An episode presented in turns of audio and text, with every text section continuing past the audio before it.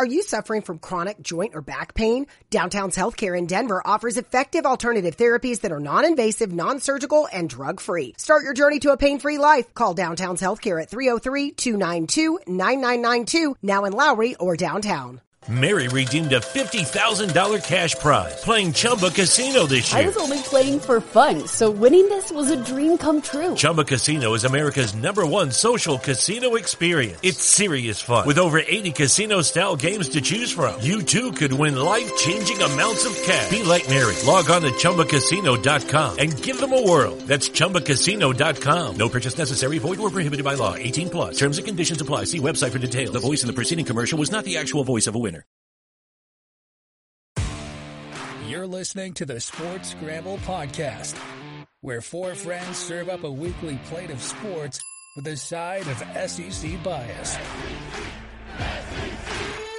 Now, here are your hosts, Chet, Jacob, Wade, and Tyler. Let's go!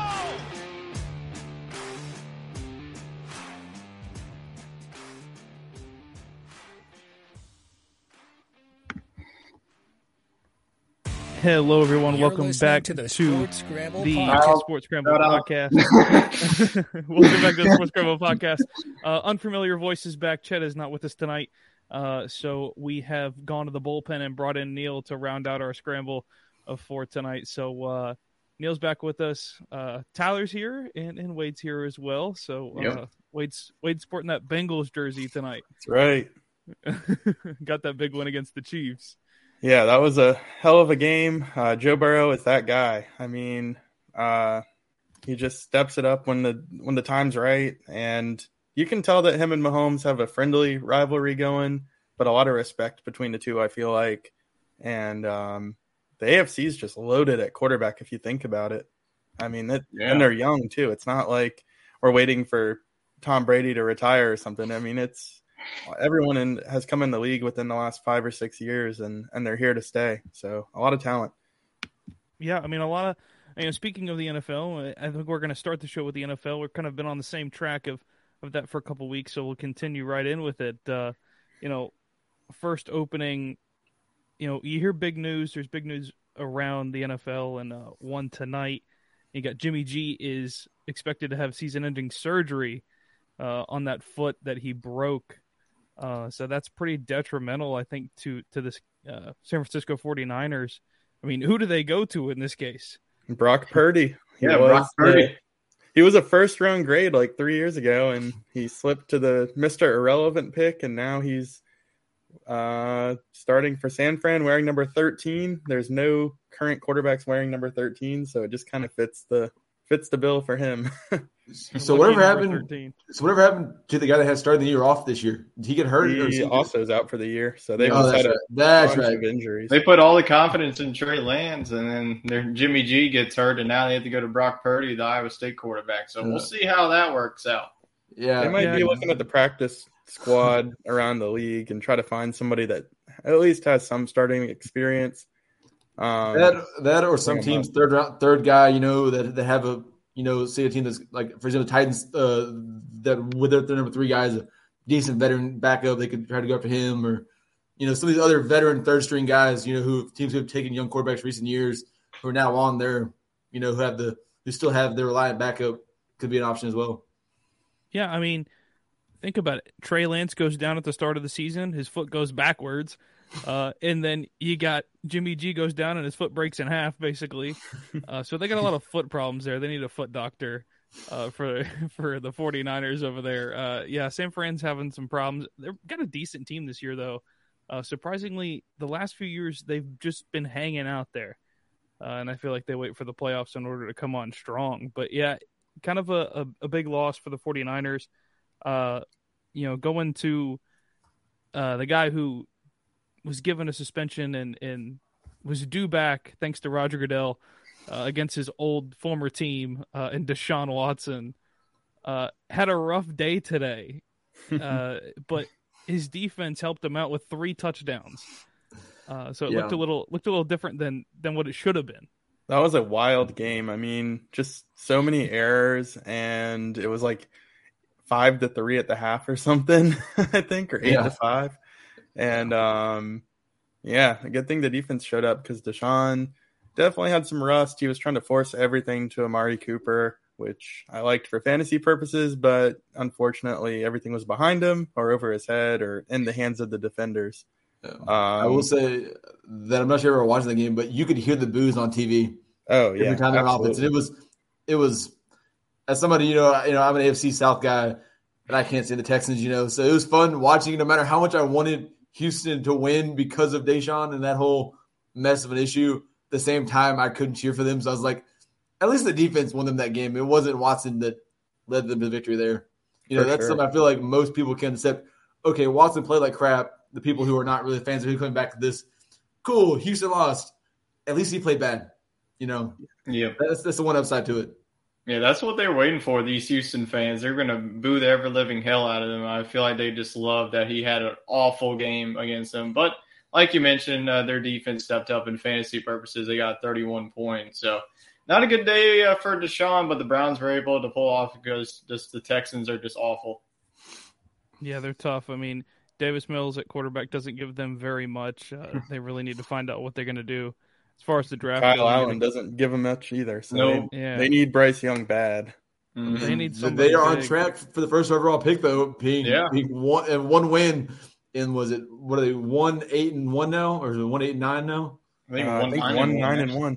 Yeah. I couldn't quite remember if it was 8 losses or 9 at this point. Man, and staying in the AFC here, Lamar goes down with an injury. He's due back, though. I think he's going to be questionable, for quite some time, but I think he'll still be able to come back before the end of the season. For the Ravens, a lot of talk. I know we talked about it on the show here about, the AFC North being a really key piece for the playoffs. And, the AFC North has kind of been dominated by that wild card spot the last couple of years. And it seems like the AFC East is kind of taken over in that regard. But, the Ravens seem like they're the only team alive in the AFC North with the pulse. Until today, Joey B and the Bengals said not so fast, my friend. But I agree with you. It took them a while to get warmed up, and I think the Bengals might still finish a game behind the Ravens, although the Lamar injury does kind of complicate it. But the Bengals looked the part today, but it took them a while. I will add to that. So, who do the Bengals use now, though? I mean the Ravens. Who do they go to at quarterback now? Well, they do have a very good backup situation. He's pretty much a clone of Lamar. He only had like 5 incompletions. Tyler Huntley. He was the Oregon. I love him as a Mark Andrews fantasy owner. All the time that he started, he went to Mark Andrews, and he did fill in a little bit last year. This kind of happened to the Ravens last year, but as Jacob was saying, They've looked really good, so you hope that they can continue. Yeah, I mean, it's been a decent season for them, up and down. I mean, they started the season pretty rough and kind of went on a tear there thanks to Justin Tucker in some of their games. There are a lot of close wins for the Ravens. I mean, they've kind of prided themselves on the run game with quarterback in out of the backfield now. I mean, Mark Ingram's not there anymore. They don't have much as far as running back depth goes. Other than your quarterback with Lamar Jackson. So, I mean, I think the pass game will be big for them the rest of the season. They're going to have to be able to throw the football.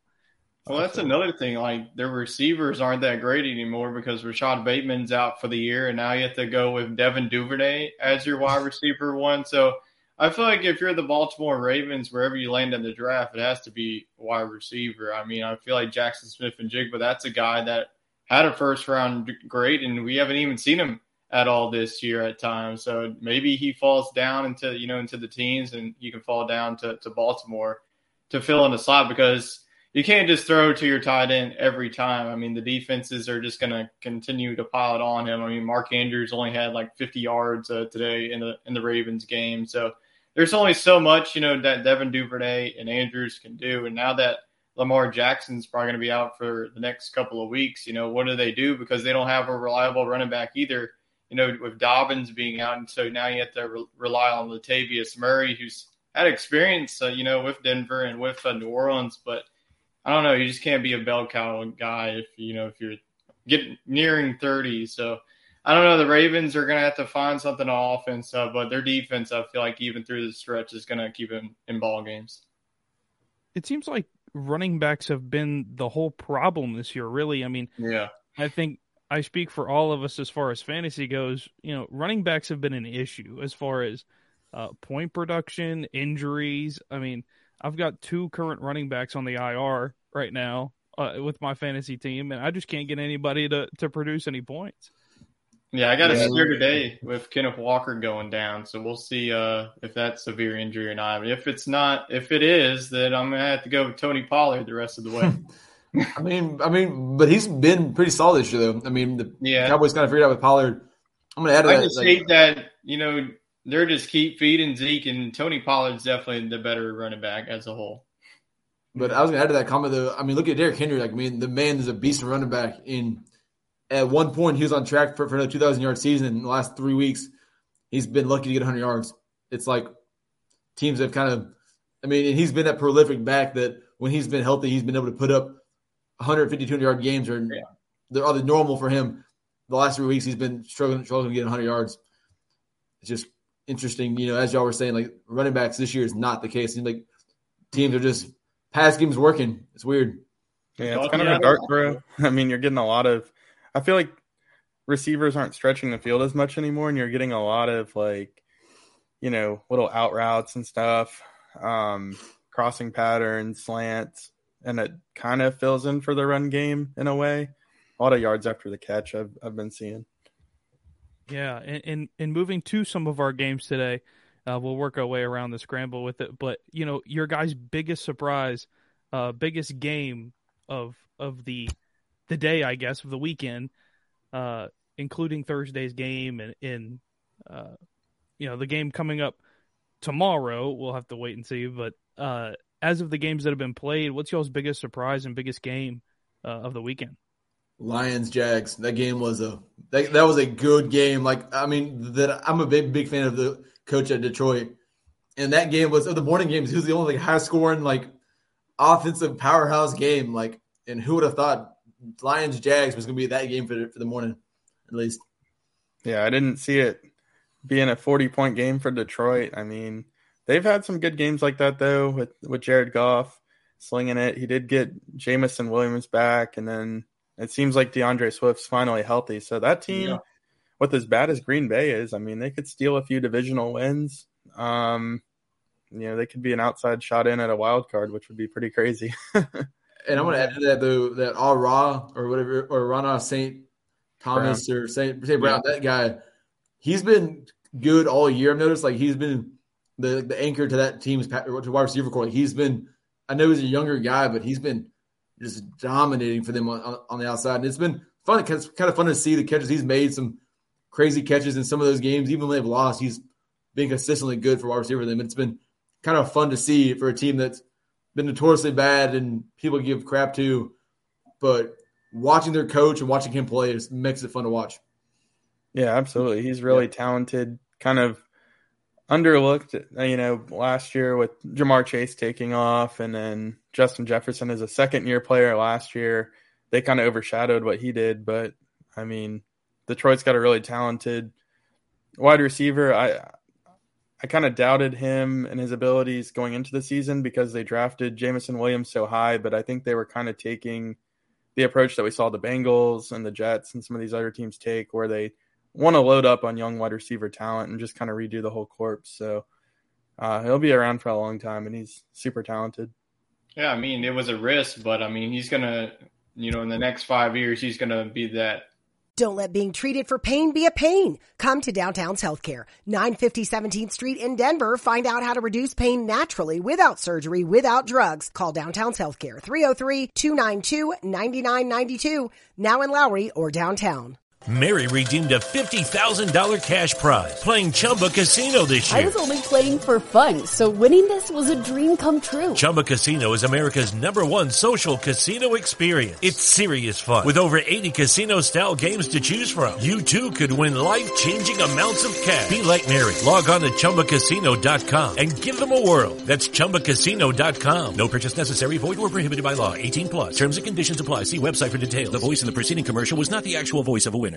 Wide receiver rookie class that you look back, you know, Olave is doing good for the Saints, but I feel like in Jameson Williams, we're going to look back in 5 years that Jameson Williams is going to be the best wide receiver coming out of that class. So it was worth the risk. My surprise pick was the Ravens and the Broncos at first. But when I read about Lamar Jackson, I was like, oh, that makes sense. So, yeah, I agree with Neil, a 40-14 victory for the Lions. I saw a Lions win coming, but if you would have told me that they would have put up 40 points on the Jaguars and also hold Trevor Lawrence and that offense to 14, I would think that you were joking. But, yeah, that offense is legit. It's a young offense. So I think that this Lions team, give them a year or two. I mean, they're not even out of the playoff race as it is right now. It just has wide open as the NFC has been this year. So don't count out Detroit making the playoffs this year.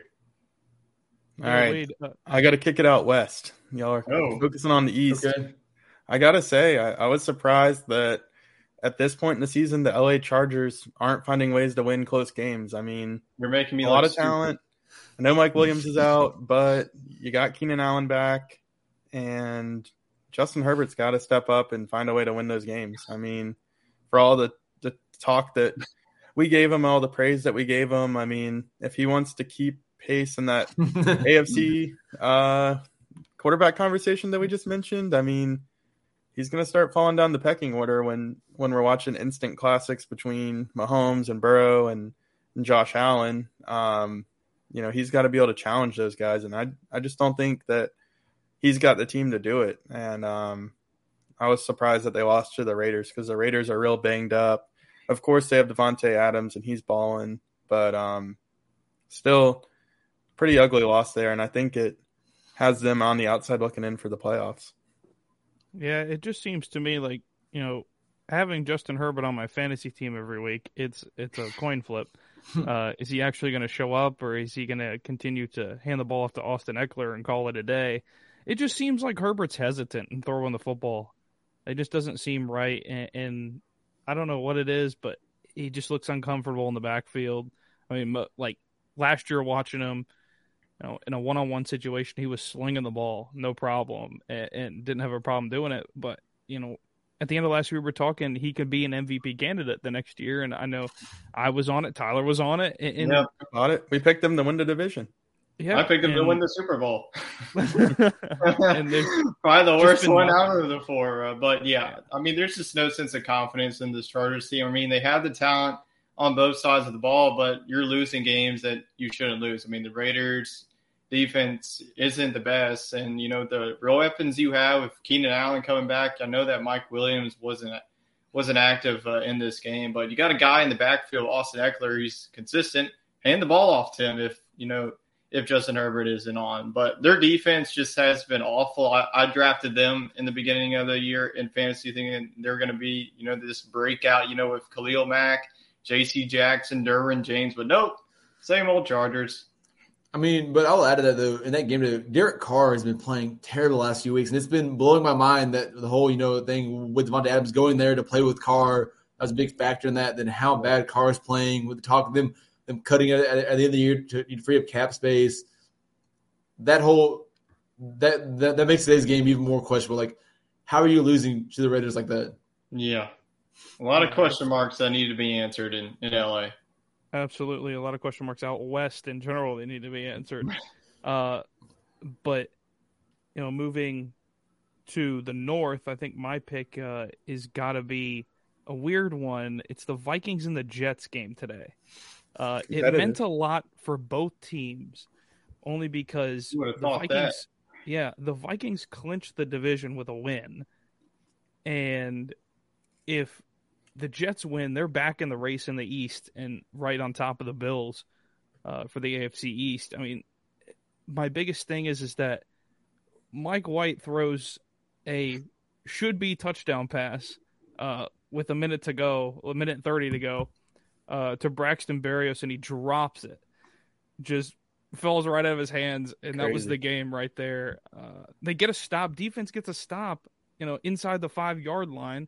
Forces a punt, and they get all the way back down there, and they can't convert, and they can't get a touchdown. So I think for me that was a big game just because of the circumstances. But of course, I picked the Vikings to make it pretty far. Just a wild guess because they haven't done anything in years. And I said, you know what, maybe it's a wacky year of football. I said, maybe the Vikings will actually be able to compete for a Super Bowl. But I mean, Jefferson and Cousins are a match made in heaven, it seems like. Then you also got Thielen and everybody else around them. Like, it's such a star-studded team on offense. And they added Hawkinson, too. So yeah, I like that trade for Hawkinson. That was huge. And got everything. I mean, and their defense is better. Yeah, I mean, the defense is not bad.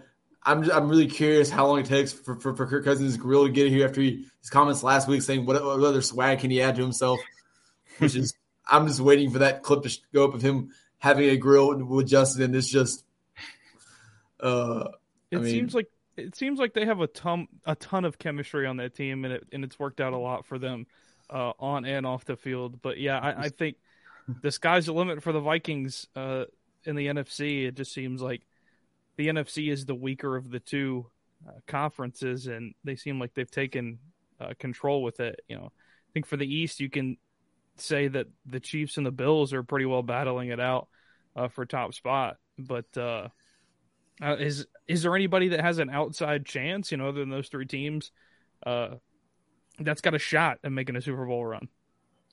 Super Bowl run, man, that's tough. I mean, I could see the Dolphins just because of their offense, the way that they've been playing. I mean, if Jalen Waddle and Tyreek Hill are on, I mean, how are you going to defend those guys? I think that their defense was Xavier Howard in the secondary as well is good enough. But Super Bowl run, I feel like that's too far. Conference, just don't know if this team go to the Super Bowl, but it's got to be, you know, I know that the Chiefs lost this weekend, or today actually, against the Bengals, but I feel like the Chiefs still are the team to beat in the AFC. Yeah, I would say the Chiefs and the Bills are up there, but if Ja'Marr Chase really is healthy, I think that you got to keep the Bengals in that regard. And then if Lamar can get back before the playoffs, you know, if he's making his debut in the wild card round, I don't like the look for them, but if he can get back, you know, with a week or two left in the regular season, then I think that team can also contend. I mean, really, they need to just throw a few of those AFC teams over to the NFC because after the Garoppolo news, I mean, the NFC is just not looking too hot. I thought that the 49ers could end up challenging the Eagles, but Jalen Hurts is throwing the ball now, and they're healthy, and you know, the 49ers just had a huge blow.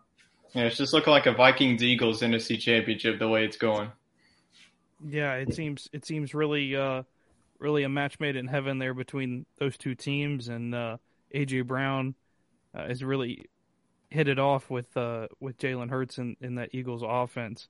But, of course, that's enough of NFL. We got 20 minutes of NFL talk, and on to the fun stuff of the weekend, and that is college football. Some crazy games as to be expected this weekend, and it all starts on a Friday night game with Utah and USC.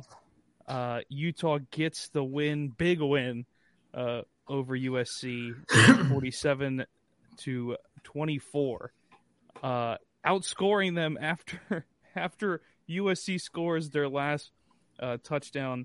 Utah goes on a 44-7 run to finish out the game. Insane. That's wild. You know, does it speak to the fact that I guess Utah just has their number, or is it USC is not the team, not the best team that we everybody was like, oh, USC's the team in the Pac-12, and you know they're a lock for the playoff.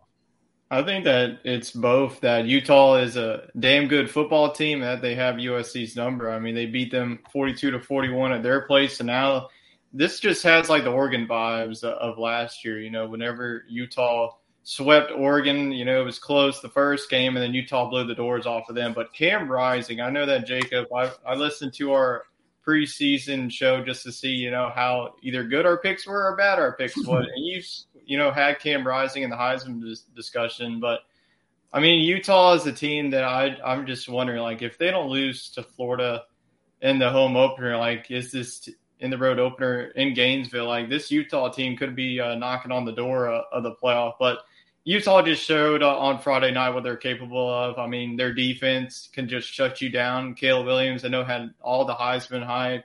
I mean, USC controlled the start of this game. Like you mentioned, they were up 17-7. I was like, well, this is just looking like Pee Wee football. And then Utah and Kyle Whittingham, I think Kyle Whittingham is like a coach that no one talks about and no one gives enough credit to, because he's been at Utah for 18 years.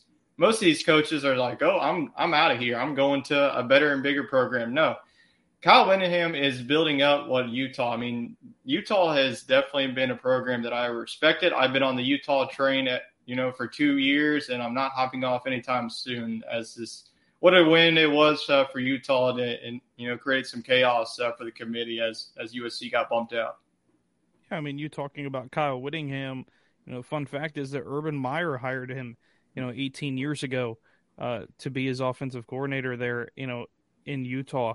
And ultimately is taken over as head coach, and arguably is second in line for coach of the year with what's happened. I think Sonny Dykes is there in the conversation for coach of the year. So I think there's a couple of smaller schools, not your true big schools that are always there in the top 10 that really have flourished with these programs. And I think that looking at Utah, they win earlier in the year. They went on a 2-point conversion by Cam Rising. But I think the difference in this game was the run. I think rushing was huge in this game. USC struggled to tackle their running backs. You had a true freshman running back in the backfield for Utah in this game, and absolutely controlled the entire game from front to back. Physical running game, and it was great to see that, because normally we see them throw the ball and Cam Rising, making plays out of the backfield. So I think it was great to see. I mean, Wade, I'll pose the question to you was that kind of all the hype of USC, all the transfers, to USC, and they come up short, and we're still talking about Caleb Williams being in the Heisman conversation. Is there any chance he's still in the Heisman conversation, with his injury and where he's at right now? I think so. He's still there, but whoever wins the Heisman this year, it's just not the same dominant figure that we're used to seeing. I mean, look at some of the years past, the runner up. I mean, you could easily say who'd win the Heisman this year. It's just not been. I feel like there's not been one dominant player, and all the teams that are good are more of good football teams. I mean, Stetson Bennett, he's probably not going to win a Heisman. And, JJ McCarthy, he's not going to win a Heisman. Blake Corum could have won a Heisman, but he got hurt. And it's already hard enough for a running back to win it. Mm. And Max Duggan, he's a great quarterback as well, got his team in the playoff, but he doesn't have the stats to win the Heisman. So I thought Caleb Williams kind of made sense because USC looked like a playoff team. He had the best quarterback stats. Don't let being treated for pain be a pain. Come to Downtown's Healthcare, 950 17th Street in Denver. Find out how to reduce pain naturally, without surgery, without drugs. Call Downtown's Healthcare, 303-292-9992, now in Lowry or downtown. Mary redeemed a $50,000 cash prize playing Chumba Casino this year. I was only playing for fun, so winning this was a dream come true. Chumba Casino is America's #1 social casino experience. It's serious fun. With over 80 casino-style games to choose from, you too could win life-changing amounts of cash. Be like Mary. Log on to ChumbaCasino.com and give them a whirl. That's ChumbaCasino.com. No purchase necessary. Void where prohibited by law. 18+. Terms and conditions apply. See website for details. The voice in the preceding commercial was not the actual voice of a winner. So now it's a matter of, do the stats hold enough? Because you're right, the storyline's gone. I mean, they brought in all this talent, and it was a good season. They got to the Rose Bowl, to the Cotton Bowl. So, they get to a New Year's Six bowl game, fell just short from a conference championship, a much better showing from USC than we've seen in years past. So he gets credit for that, but I just don't know if it's Heisman worthy, but it might be this year. I want to add to that, though, is that a majority of the Heisman voters actually vote prior to the weekend championship game weekends anyways, because the votes are due today, from my understanding. And most of the time, they're supposed to actually vote prior to championship weekend. Generally, a handful of the big name people who have votes generally wait, but typically most of the people who vote prior to conference weekend. So he might have got it from that regard. Yeah, I mean, that you'll hear that some of these other people. This is from what I've read and been told that they're supposed to vote prior to the championship weekend, but because the votes aren't technically due till today, from my understanding, some people will wait till today to submit them. But it's one of those like weird things. Like, do people do what they're supposed to do and only look at the regular season, or do they wait till conference champs the weekend? Uh-oh, we got a mail-in ballot voting issue. It doesn't just apply to politics. It applies to football too. I mean, this is just something that I'm not positive, but that's what I've read and been told, that typically they're supposed to only look at the regular season kind of situation, but is anything in sports, what are you supposed to look at versus what you, especially the Heisman, like what you're supposed to consider versus what you actually consider doesn't always align. I mean, as much as the Heisman is, you know, the Heisman Trophy is now media driven, we don't even know who's really going to be in those seats come time for the Heisman Trophy. We really have no clue. I mean, got a decent idea of maybe one in Caleb Williams, but I mean, honestly, who sits there with him? Maybe Bryce Young. It's got to be Duggan and Hooker still. I mean, I know that Hooker got hurt, but he was having a, like you mentioned, Wade, a dominating performance that was leading to Heisman, but he got injured and Tennessee got smoked against South Carolina. I mean, South Carolina's just destroying everyone's dreams. They're destroying Hendon Hooker's dream, Clemson's playoff hopes, and then Tennessee's playoff hopes. I'm going to add this, though. You know who really should be there is that defensive tackle from Georgia. That guy should really be there, let's be honest. If the Heisman is what it's supposed to be, that man is one of the most dominant people in college football, and he should ultimately be there. But it's the Heisman, it's a quarterback's award now, let's be honest. And it's I hate to see it. Like, it's supposed to be the best athlete, and yet some of these players who don't have a good weight metrics to measure them as a quarterback, like that guy is one of the best players and is probably a top 5 pick in the draft this year.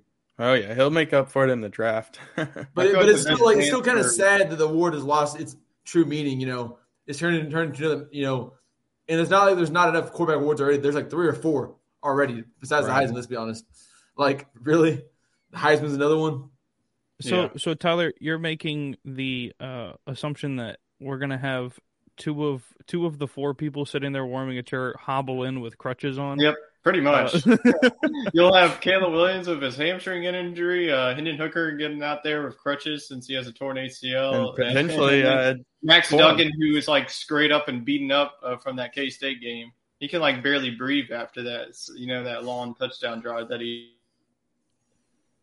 Yeah, it was a rough game for the TCU Horned Frogs. They did lose to K-State in the Big 12 championship. Great game for K-State. They pretty much controlled that game from front to back, from what I saw. You know, you go down, and TCU can't convert on the 1-yard line in overtime in order to win it. So I feel like, you know, the funny part is we always rag the Big 12 for no defense, and it seems like all these big games, that one defensive play has really won the game for all these Big 12 teams. Yeah, 2 years in a row in the conference championship. Years. Yeah. Yep. Which is crazy, both on the 1-yard line play. So, I mean, really, it's all about the defense making one big stand. I wouldn't be mad going over and playing defense in the Big 12 if all I've got to do is stop a team one time during the year at the 1-yard line. I wouldn't be mad at that. With all the NIL money coming in, too, I wouldn't be totally upset. But, I feel like you move to the other big games in the ACC. You've got Clemson in North Carolina. I mean, Tyler was high on – yeah, Tyler, you were high on, you know, Drake May and – you were high on North Carolina. You two are the Carolina boys, and I'm the one. Don't turn this on me. Yes.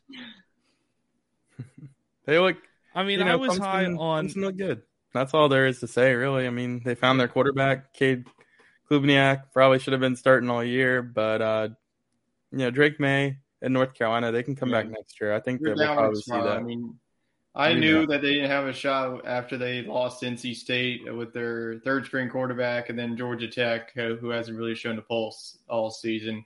So, yeah, you got to give it to Clemson. I mean, putting up 39 points against this North Carolina defense. You know, this defense has been horrible. And, you know, stopping this Drake May offense to only 10 points. I mean, this is – you know, I know that they didn't make a playoff, but still win the ACC championship, going to a good bowl game in the Orange Bowl. Still a pretty good season overall if you're a Clemson Tiger fan. The Orange Bowl is going to be very orange this year. Yeah, it is. Matchup. There's going to be too much orange. You don't know which fan, you don't know what fans are going to be. I mean, Tennessee might as well just like check her out. That way we can, figure out who's who. I mean, that's going to be like yesterday's. You get the Big 12. It's purple on purple. Yeah, I know, but I think they did a good job wearing the black. TCU home game. Like now that I think about it, like their campus is only like 20 minutes away. And I was like, wow. I was like, no wonder why they had so many fans. I mean, K-State had a lot of fans as well, but. Yeah, this game, you go from the best game possibly of the year to a blowout and the nightcaps with. And I really wish I went to that TCU game. I was contemplating. I almost bought tickets. I was like, I should really go. This game sounds like it'd be a really fun, good game. I was like, but then at last I was like, I don't want to wake up and get all the early in the morning. It's like, if that was the 3:00 game, I would have been there watching. Would have had a good time. But I hate 11 a.m. games. Yeah, in moving, Tyler, you mentioned, the nightcap games is really a snoozer, I would say, because Michigan had no problem. Yeah, Michigan had no problem with Purdue in the second half, but that's been Michigan's season the whole year. Yeah, they've really had it close to the half with a lot of teams who've been down at the half with some teams, and in the second half they just turn it on. And blow the doors off of people. And I think I don't think JJ McCarthy is necessarily a Heisman Trophy candidate this season. I just think it's too early in his career in order for us to talk about that. Maybe in a couple of years, if with the continued success, maybe he could be a Heisman Trophy candidate. But I think that the biggest thing for Michigan is that they were still able to run the football in this game, and that was my biggest question mark, was being able to run the football. And Purdue's defense played okay, for three quarters. And I figured it would be the toughest test for Michigan this year.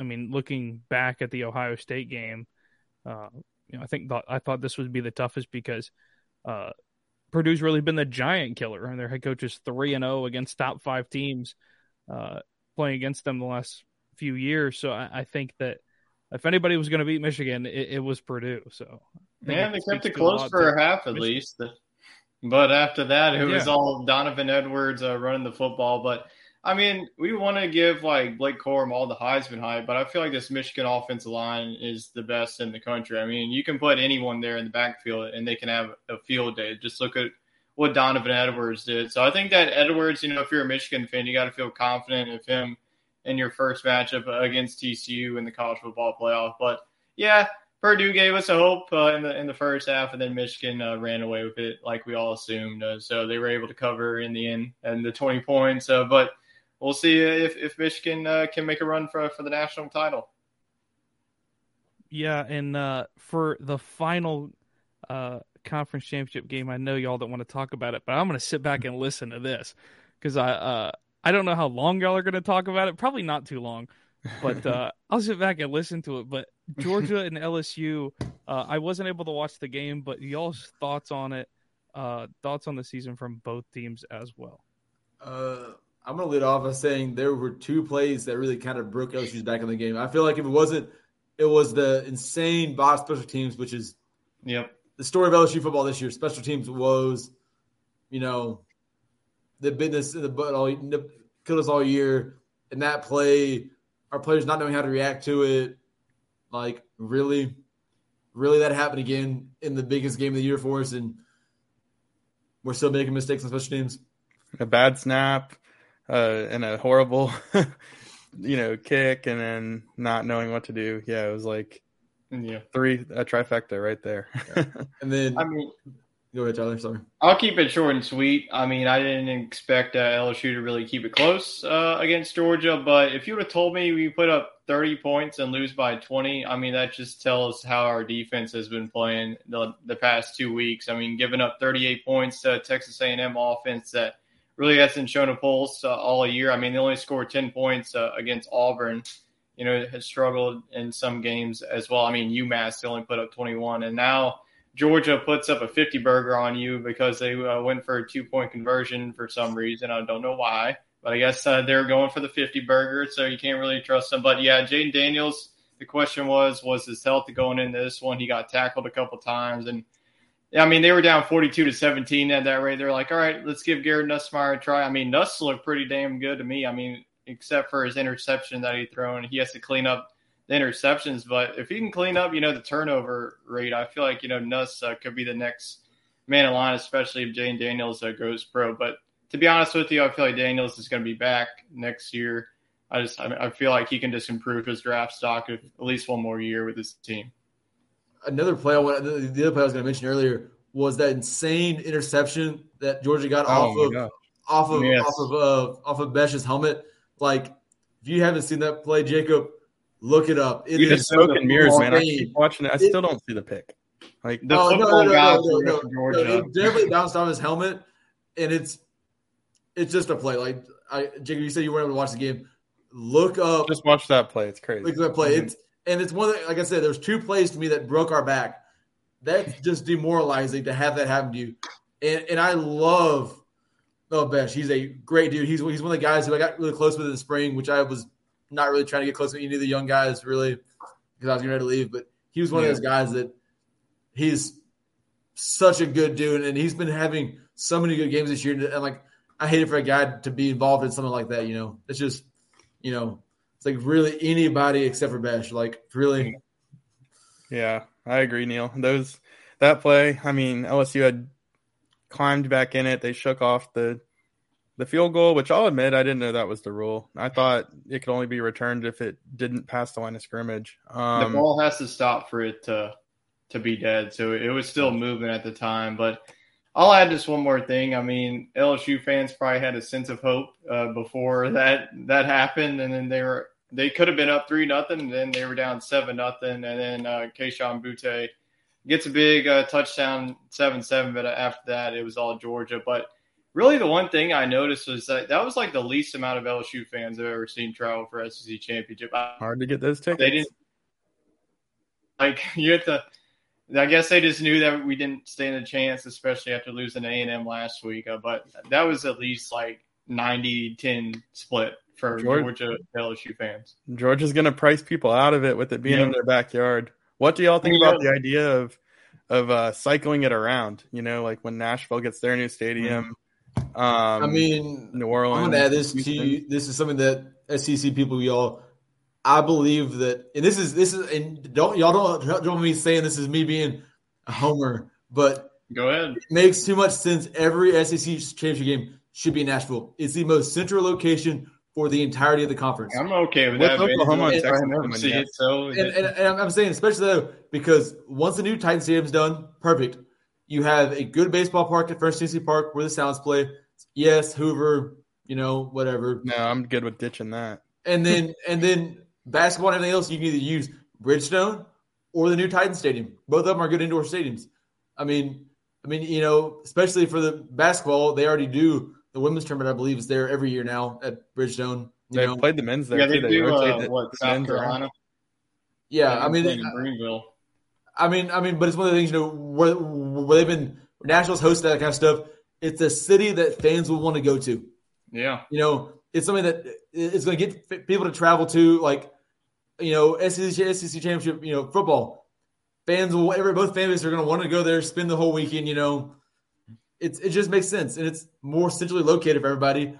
There's the airport is about to be expanded. It's in the process of being made bigger, easier travel, which I'm dreading going through there in 2 weeks to go home for Christmas and stuff. But the airport's bigger, nicer. Yes, there's no Atlanta, but still there's flights easy to get to from everywhere in the conference,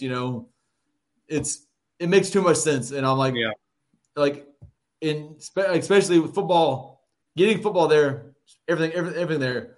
Cause you're at that point, think about when Texas and Oklahoma join, how far away is Atlanta for everything? That's an additional 4 hours from Nashville, Yeah.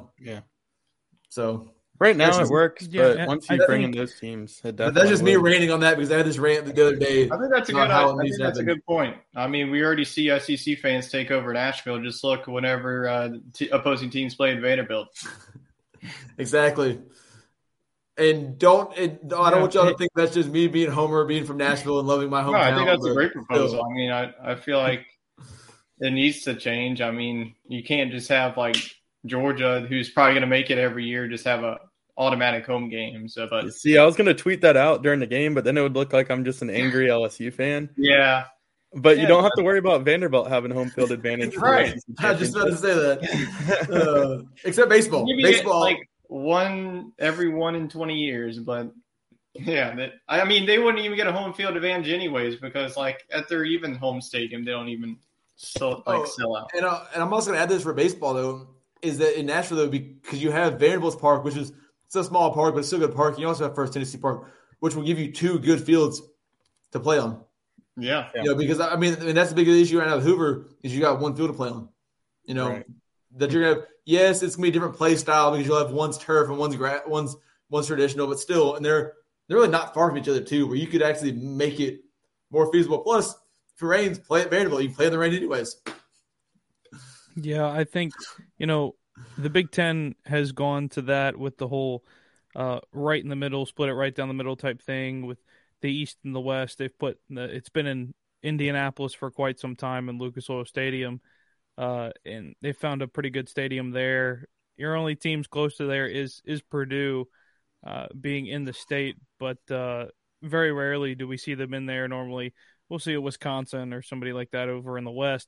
So I think it's a good middle ground for them. I think the SEC, I think they should do it, and they might do it. We just don't know.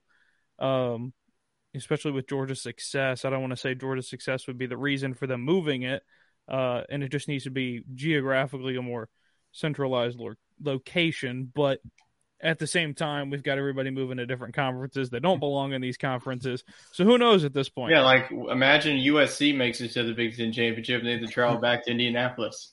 I just like the idea of rotating it, like give an economic boost to your different markets within the conference and give – South Carolina fans a taste of Houston and give Oklahoma fans a taste of New Orleans and Louisiana fans a taste of Nashville and Atlanta, just kind of like it's a cool region, highlight the cities. You got a few NFL teams. Yeah. I mean, but then it's not predetermined, but you got to do it as a dome though. I mean, and there's only really 3 domes in the South, really 4 right now. It's only 4 at the moment, 5 with Nashville, and you can't really do Dallas, which is in the footprint technically, because that's where yeah, I'd say Houston, New Orleans, Atlanta, and Nashville would be a good – pretty good. But even Houston's really stretching the footprint, though, I feel like, for the East at least. Yeah, they got a lot of fans down there, though. Well, it'll change, too. I mean, you're adding 2 teams from Texas, so, I mean, you really that wouldn't be bad. You're still within the bubble of those teams if that was the case. As long as you're in the South, you're in the bubble. Yeah, same thing goes for the Big Ten. I think there's plenty of options to move it all the way around if you want to. Indianapolis is an option. It is cold, but you've got options in Cleveland, Cincinnati. Detroit, baby. Ford Field. You can't touch the Ford Field. It's the max. No, hear me this. Play at halftime. Play in Denver, another country. Yeah, make it easy on the West Coast. Or I'm saying just play at Mile High. It's in the middle now. It's if you average out the geography of the entire conference, that's probably the most center point. The Big Ten Championship at the Rose Bowl. No, it should be oh my gosh. No, Mile High. Play at Mile High. It's in the middle somewhere. Yeah. It seems or Arrowhead. Play to Arrowhead. See, I wouldn't be mad at that. I wouldn't be mad if they played it in Kansas City. I think that's a good spot for it. But we spent a long time on that. But it was a good exercise, though. We learned our geography. It was a fun conversation. It was educational. Off-season. Yes. Educational section of the show. Moving to the recap, of course, for our upset picks. Some success this weekend, some not success, both sides. It was hard to pick, We were picking against champions. There was no lame duck sitting there for us to shoot. No, and of course... it is sponsored by Buffalo Bayou Brewing Company. If you guys want to go head over to www.buffbrew.com, go check out all their goodies and their beer and their food. Hear great things about it. And we still got to get out there for a show eventually over in that neck of the woods. So we'll be doing that real soon, hopefully, once the new year starts. But if you guys want to go ahead over there and see all of their specialty beer, I think they're running some for the Christmas time right now, from what I've seen. But if you guys want to go check all that out, it's at www.buffbrew.com. Getting to our upset picks, Tyler, what were our upset picks? I don't even remember our upset picks. Okay. But I think I remember mine. Mine was I picked Utah to win the game over sure USC, did. and that did come true. Thank God. So that was a 1-0 start going into the weekend. Yeah, and then after that, the 11 o'clock game on Saturday, we went to 2-0 myself. I've been on a heater with these upseller picks. I think I'm on like a 4-week streak. I had number 10 Kansas State over number 3 TCU. I was on edge for most of the time. I was wanting like TCU to win so that they can, still make the playoff and Bama not backdooring their way. But ultimately, it didn't matter. So it was a win-win scenario for me. So K-State over TCU made us 2-0, and then we finished off the season with 2-2. Chet, 14 for an LSU, did not get the job done over number 1 Georgia, and Wade's picked North Carolina. Poor old North Carolina couldn't get the job done over Clemson. Well, it was worth a shot, but I think Clemson found their quarterback of the future, so they just took it and ran with it. And UNC kind of stumbled down the stretch, but Drake May will be back.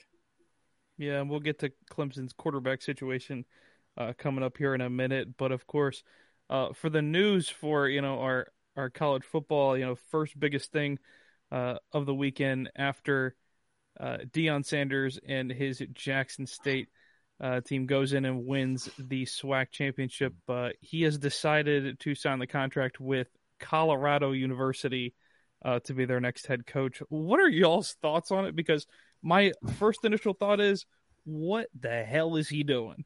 Because it is a busted program. It is upside down, and it could be a long time. But I want to get y'all's thoughts, of course, on this interesting move. It's going to be maybe. Yeah, it's going to be a multi-year rebuild. I hope that Deion's ready for it because, it's not going to be like Jackson State where you can go 12-0, 12-0, and 12-0 every year and make it to the Celebration Bowl.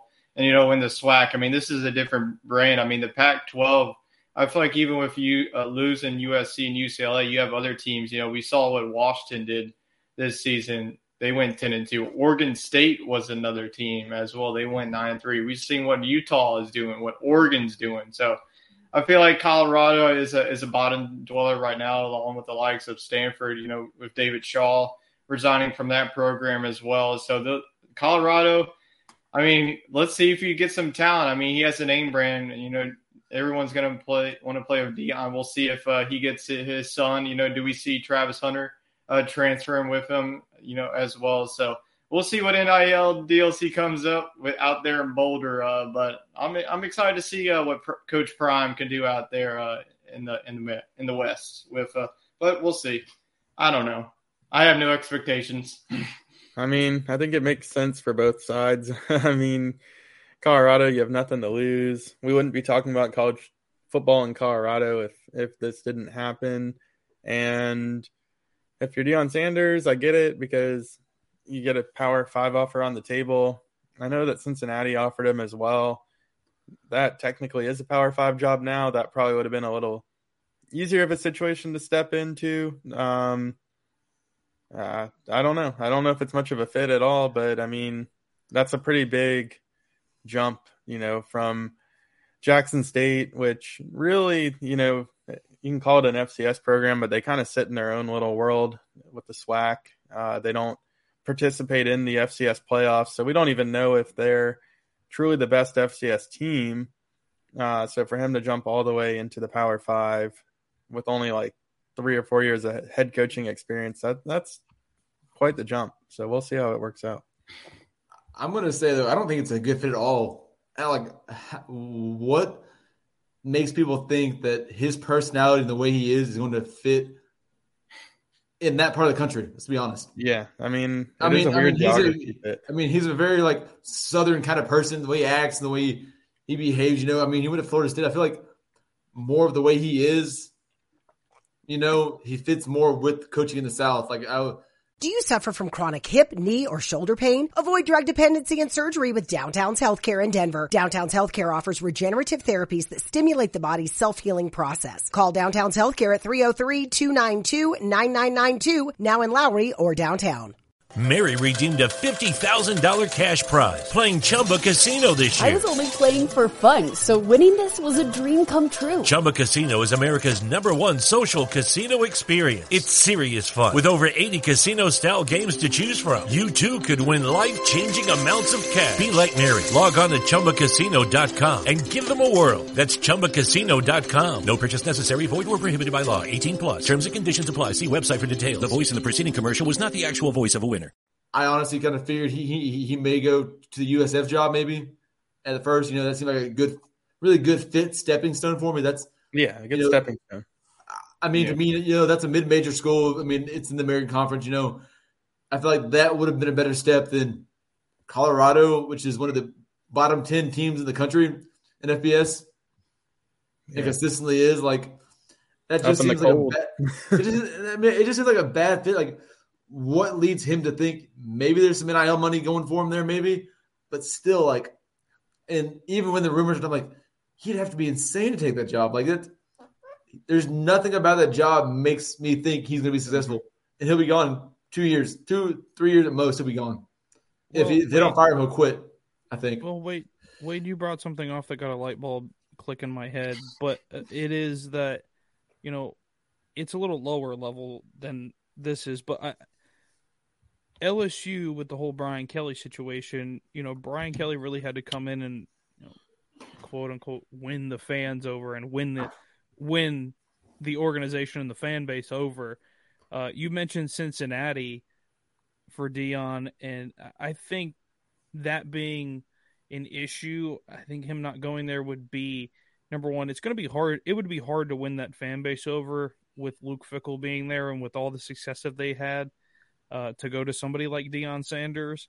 I think he has an easier time winning over and kind of gaining the trust of the fan base from Colorado because they currently have nothing. I mean, that's really what it is. I mean, if they don't have anything, so, I mean, something's better than nothing. And if Deion is that person, then it is. I think he did move too fast. I was looking for him to go to a group of five school next from there because that FCS jump most of the time would be a group of five school.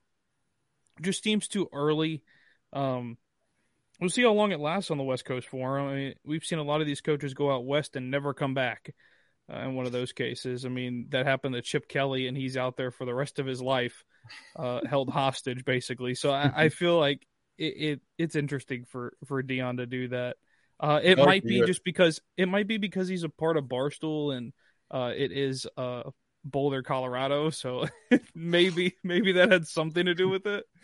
But it seems like Deion is going to find a new home, and I watched a couple of the videos that Colorado put out there, like their hype stuff for Deion and everything else. That's pretty second rate. It was pretty weird. I think the USF job would have made the most sense, like Neil said. I think that would have been a good stepping stone. You got the Florida connection, and then when the Florida job or Florida State or Miami job opens up in the near future, then you jump on that. But he's going to have a hard time proving that he's worth another Power 5 job, in my opinion, based on the success or the lack of that he'll have at Colorado. But you never know, though. He could go there and pull off the miracle. The conference does allow you to go from top to bottom pretty quickly. I mean, look at Washington State and Oregon State. You know, those are two teams playing for bowl games. USC, to be honest. Yeah, and USC climbed up quickly again. So let's look at Tulane. 2-10 last year. And all of a sudden they flipped the script and gone 10-2. I mean, that's another program there. They're not a Power 5, but they're still a pretty good program that's gone up quite a bit. Chet said he's in our comments tonight, even though he's not here. He said, just watch Deion intro to the team. He said, made a very interesting impression telling players to transfer to make room for his guys. I was going to bring that up with that. You know, are we going to see a lot of his Jackson State transfers follow him and all get on the Greyhound bus and all go out together to Colorado? I think more transfer portal players, you know, like guys that he wants to bring in. I'm going to ask this. Bold of Deion to already get the NCAA on his back day one. Yeah. If he actually said that, the NCAA is going to be already on his doorstep. Because that is the Wild West, Neil. There are no rules. But you just can't tell people to church like that. That's one of the few big no-nos that still exist in the NCAA. Yeah, because they're supposed to have their scholarship guaranteed and to graduate, and because we got to preserve academics and all that.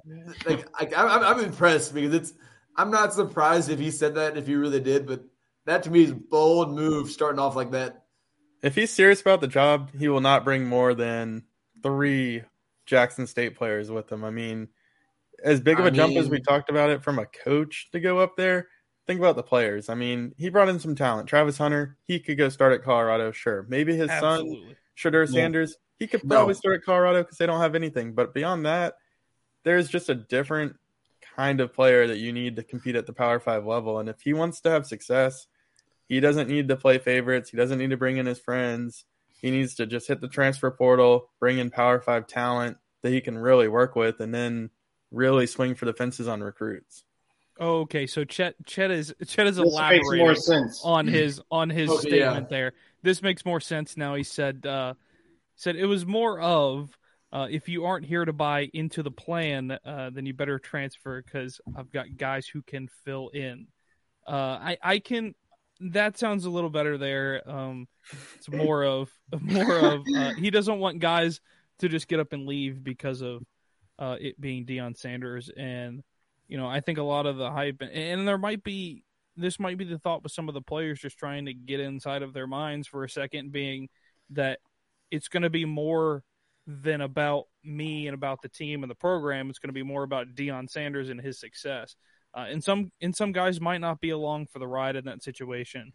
Some people weren't along for the ride in that situation in Jackson State, and they dipped. So I think, but also at the same time, though, but every new coach says that to his team, like, hey, that you better buy into my system. I mean, look at what has been publicly said about Brian Kelly at LSU, the way he's been very vocal about getting guys into his spine, his system. You know, it's, you know, that's exactly what every coach does. You know, every coach comes in, especially with teams that have had major disciplinary and leadership issues. Yeah, that's pretty. If that's more how he said it, then it's not that big of a deal. Then it's more normal. Yeah, and I think the last thing on Deion is that I will be very upset if Deion does not ride Ralphie the Buffalo into the stadium on the first home game. I will be very upset. Ralphie the Buffalo some ice. Is he gonna get Ralphie a grill? Yeah, he's gonna ice out the Buffalo. Ice out the Buffalo running out there. Guys, they need a new stadium. He's got to get on that. Maybe they just brought him in to pitch and talk to boosters and get a new stadium, because that thing, they showed an overhead shot in that very lackluster hype video that Jacob mentioned, and it kind of looks like it's falling apart. It is, yeah. It is a very old stadium. Yeah, it's sitting on the fault line currently. We need to ask Ryan about it, to be honest with you. He's probably more than any of us would. Yeah. Ryan would definitely, and I'm curious his take on this whole thing as a Colorado alumni. Let's see what I might need to text him to see what he has to say about it all. He might go out there for some games. He might. Oh. But, you know, with the whole coaching carousel already started and moving around as usual, so has the transfer portal with a lot of interesting people moving around. Drew Pine is now in the transfer portal as well. DJU decided he's going to the transfer portal based on the success. Is that official? Yep. Yes. Oh, shoot. Okay. Wow. Based on the success. 1 day later. Where does he go? Coastal Carolina. Hold on. Can I make one more comment about Deion before I forget? Sure. And it ties into your transfer portal thing. I was just scrolling on TikTok on my For You page, and one of Deion's players at Jackson State declared for the transfer portal in a TikTok. Like 2 hours before. Is that going to be the new thing of guys just, hey, the next commitment, like their commitment videos or the transfer portal videos are all going to be on TikTok now. Everybody join my TikTok. Everybody join my TikTok live so I can declare where I'm playing. It wasn't even Power 5 football. He used a sound, like one of those trending like filters and sounds, and it was like him floating away on a boat, and he's like me floating on my way to the transfer portal. It's like, dude, that's funny. That's pretty good. He hadn't even officially announced the job yet. But anyways, yes, a lot of people in the transfer portal in this new age of football. Yeah, you got basically three main quarterbacks, mentioned two, and the third one being Graham Mertz from Wisconsin is transferred. Tyler had an interesting take that Drew Pine would be the next quarterback for Wisconsin. Yep. Based on the move that they've made. He just looks like a prototypical Wisconsin quarterback to begin with. He does seem like one. Might be a little bit of a collusion effort there between Fickle and Pine, because why would Pine enter the portal that quickly, Yep. Yeah. And there's one other, thing with being in the Big Ten with Iowa. I think that they're going to have to get a transfer quarterback. They already got one. I think they got your boy. McNamara, your boy. They did. That's right. They did. Will they actually be able to score a touchdown now? Dang, he committed to them before they even played for the Big Ten championship. Yeah, that's rough. I mean, that's when you know that you're at least could have stuck around and possibly got a ring and then dipped. And on that note, I want to ask you this though about this whole portal thing. If your coach leaves, do you have any issue with players leaving that program? No, because college is a short period of time, and these guys got a small opportunity to make something for themselves. So I get where a lot of this comes from, but I think a lot of them jump ship too early. I mean, you also only need one good season of college football to get drafted in the top five. We've seen it. Mm-hmm. So I've just always been from the start about like people who commit and the coach who gets fired and whatnot. I've always been like, shoot, that you go to a school because the coach and the scheme they run. Like I've always been like, oh, cool, coach leaves. I don't expect you to stick around. That makes too much sense. Like I don't. And I've talked to people who are like, oh no, they go to that school for the school, not the team. And I'm like, what? No. I could see it both ways, but I mean, I don't fault the guys. But on that, kind of to your point, the third string quarterback in a lot of these situations is one of the most important people on the team, because not only do you have guys that will transfer before the season's even over, you have other guys like UCF's quarterback, their backup, said that he wasn't going to play in their conference championship game because it would burn his red shirt. And it's like your job at that point is to be the backup quarterback. Like, sorry. Yeah, that's last year. So – some of these guys like Michigan, they're a playoff team. I don't know if JJ McCarthy is going to be on the playoff roster. So they have to have a faith in their third string quarterback to come in. If I didn't mean McCarthy, I meant McNamara. If McCarthy goes down, then the third string guy is going to have to come in. So that's the part of it that causes trouble to me. I think that you shouldn't be able to announce anything or recommit until like after the new year, at least. Wait, there was one exception to what you said about a player, having, that one season and being pretty much a first-round pick. He had an okay year with Penn State, an okay year with Kentucky. Can you guess this player? And he's still getting top five. Will Levis. Yes. Ding, ding, at least he had 3 years of experience. I mean, look at, like, Trey Lance. He played, like, 15 collegiate games, and he was a top three pick. Yeah, Carson Wentz, too. Yeah, and then you go and get your foot turned – look at Mitch Trubisky one season. It didn't really work out, but got his money. Yeah. Yep. So all of this talk reminds me of what happened today in regards to what our playoff is going to look like. So we have our top four for the playoff that came out at noon today. And the top four consist of Georgia at 1. Michigan stays there at 2 with their win. TCU loses in overtime, but still stays at 3. And Ohio State has kicked USC to the curb and said that we're taking that 4th spot. So, per usual, it is... Are you suffering from chronic joint or back pain? Downtown's Healthcare in Denver offers effective alternative therapies that are non-invasive, non-surgical, and drug-free. Start your journey to a pain-free life. Call Downtown's Healthcare at 303-292-9992, now in Lowry or downtown. Three teams that are basically SEC or Big Ten, and then you've got your one little happy Big 12 team that's holding on barely. That wasn't even a Big 12 champion. When's the last time we've seen that? I couldn't even tell you. It has been a little while, so that begs me the question: Did our fun little committee that gets paid way too much money to not do their job make the right call? Honey Boo Boo get it right. Did they get it right? I'm gonna say this though. I'm just in the opinion the reason why TCU didn't drop to 4 was they didn't want to have a rematch of Ohio State Michigan. Exactly. They wouldn't admit to it, but that's what anybody knows that's the case. In the back of my hand that they wouldn't do that. They don't admit to much of anything these days. No, and I was and I saw yesterday where they were doing that, and I was like, I live like 10 minutes from where the committee's at. I was almost tempted to go figure out where they were at yesterday. Drop an AirPod in there, Neil. Part of me was like, I'm 15 minutes from where they're at. I could definitely sneak in there, have some kind of halfway looking credential and pull something off if I really want to. You probably have some credentials from back in the day.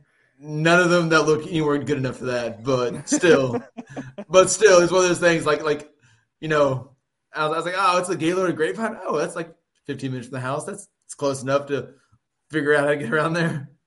I think they got it right. Yeah, it's hard to put Ohio State above TCU, and TCU didn't get to sit on their couch yesterday like Ohio State did. So I get it from that standpoint. But, you know, they're going to – I like where the direction's going with the 12 teams, and then the top four have to be conference champions. I think that preserves the importance of the championship games, but it's a little disheartening when like teams are getting punished for losing in a conference championship game, and a team like Ohio State gets to slide right in. And honestly, I think like I'll give Georgia a fight. That's another thing. I feel like how many years out of this the way that the college football playoff has been around that Ohio State has backdoored their way. I can think 2016. Penn State was a conference champion, 10-2, and they beat Ohio State in the regular season. I know that Ohio State had one loss, but the head-to-heads don't matter. Like, just look at what happened for this last several weeks with Alabama and Tennessee. I know that, you know, Tennessee's two losses aren't great, you know, or two blowout, you know, losses, but you have the head-to-head. You beat the team on the field. You should be ahead of them. I mean, they did a good job, you know, with ranking Florida State over LSU in that time. They did a good job with Oregon State over Oregon, but it's just bias over Alabama. I was just like holding on for dear life that, you know, TCU, even with the loss, you know, even you look at the two resumes combined, TCU has the way better resume than Ohio State. I mean, Ohio State's best win is Penn State right now and then Notre Dame, but TCU already had 5 top 25 wins on their resume, but I mean, if they would have got blown out, sure, you could have put Alabama and Tennessee into the discussion, but they only lost pretty much on not getting a single yard, so you can't really fault them in that. And I definitely get why they kept them there to avoid the matchup, because that would also do a disheartening on Michigan. So they'll give them TCU, and Georgia gets Ohio State. So I think the playoff committee did it right. I mean, for once, we'll get two Big Ten teams in here. So Mr. Big Ten himself can root on his fellow Big Ten comrades. Yeah, I'm of the opinion, unlike you guys, where it's SEC all the time, and if it's an SEC team, we're going to root for them. That is not us in the Big Ten, because Penn State will never root for Michigan nor That's Ohio why I brought State it up.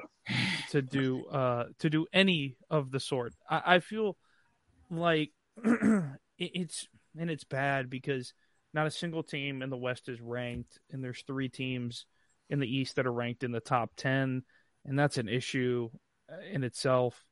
Maybe they need to not realign it, but get rid of divisions and just take your 2 best teams at that point, because you would eliminate the chance of Ohio State and Michigan, you know, both making it to a playoff in that sense because of them playing against each other if they are the 2 best teams at the end of the day.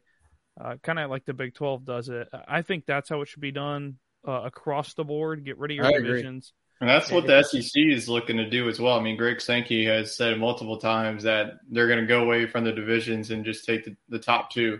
Well, and look, if you do it like that, you could have – it all, like, at the end of the day, all of this is determined by the playoff rankings, not head-to-heads, like you said, Tyler. So I don't care that LSU beat Alabama or that Tennessee beat Alabama and LSU. If the committee's got Alabama at number 6 and LSU at number 14, it should have been Georgia versus Alabama yesterday. And I know that's tough for people to hear, and maybe they need to redo the committee so that we have suitable rankings, but there should be number 1 versus number 2 in every conference playing. And if you're not playing on that final weekend of college football, you're ineligible for the playoff. And so if you're number 3 in the SEC or the Big Ten, tough luck. You're not a top 4 team in the country. And that way we have a level playing field to pull from. And I think if you got to that point, I don't even think you need a 12-man playoff. I think that in a way, it's kind of a de facto 12-man playoff because you have all the top teams playing, to win their region, quote unquote, and then take the top 4 and let them battle it out. But yeah, I think Jacob's right. You gotta just take the top 2 teams. I mean, Purdue, it's nice that they won their half, but it threw off the landscape of college football because we needed to see that Michigan-Ohio State rematch yesterday. We might, if they both make it all the way. I just think that's so low of a chance, how good Georgia's played. Ohio State has struggled. They're banged up still. Speaking of, we'll get into it, but now that Tyler's gotten into it, and I think first things first, well, closing out with this. Yeah, Wade, I do agree. Maybe the 12 team isn't right, and I've been so high on the 12 team. I think it is. It's right for the group of 5, that way every year they have a chance. Sure, I think, but I still think there's another way for them to incorporate the group of 5. In that sense, because if you just take the group of 5 as a whole and you view it as one conference within itself, take your 2 best teams within the group of 5, because really that's what we see every year anyways. But then the top 25, we see 2 good group of 5 teams, possibly 3 at some times. I mean, your 2 best this season were really Tulane and UCF. So, I mean, really, those are your 2 teams from there. You've got 2 teams from your other ones, and that's 12 teams right there. So I still think you can do it. Just conference-wise, it makes more sense to take your top 2 teams across the board. Just make for better games and less blowouts and make it more meaningful. It makes everyone play the same number of games, and it just – there's no what-ifs, Like if, for Southern Cal, they're sitting there crying because they did play their game. And Ohio State didn't, but if Southern Cal can't beat Utah, then they don't need to be in the playoff. But Ohio State can't just sit there and say, "Oh yeah, we would have won yesterday." You got beat by 25 at home the week prior. Like, oh, you get another chance now. You have Georgia. Yeah. So I think that's how it's got to be.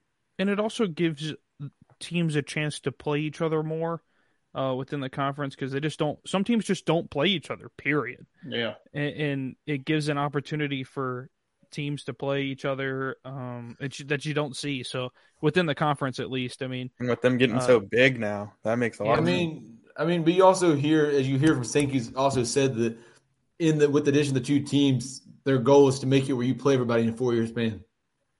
So, yeah, I think it should be less than. Really, you should play every stadium in a 4-year span. Yeah, absolutely. I mean, this is somebody like.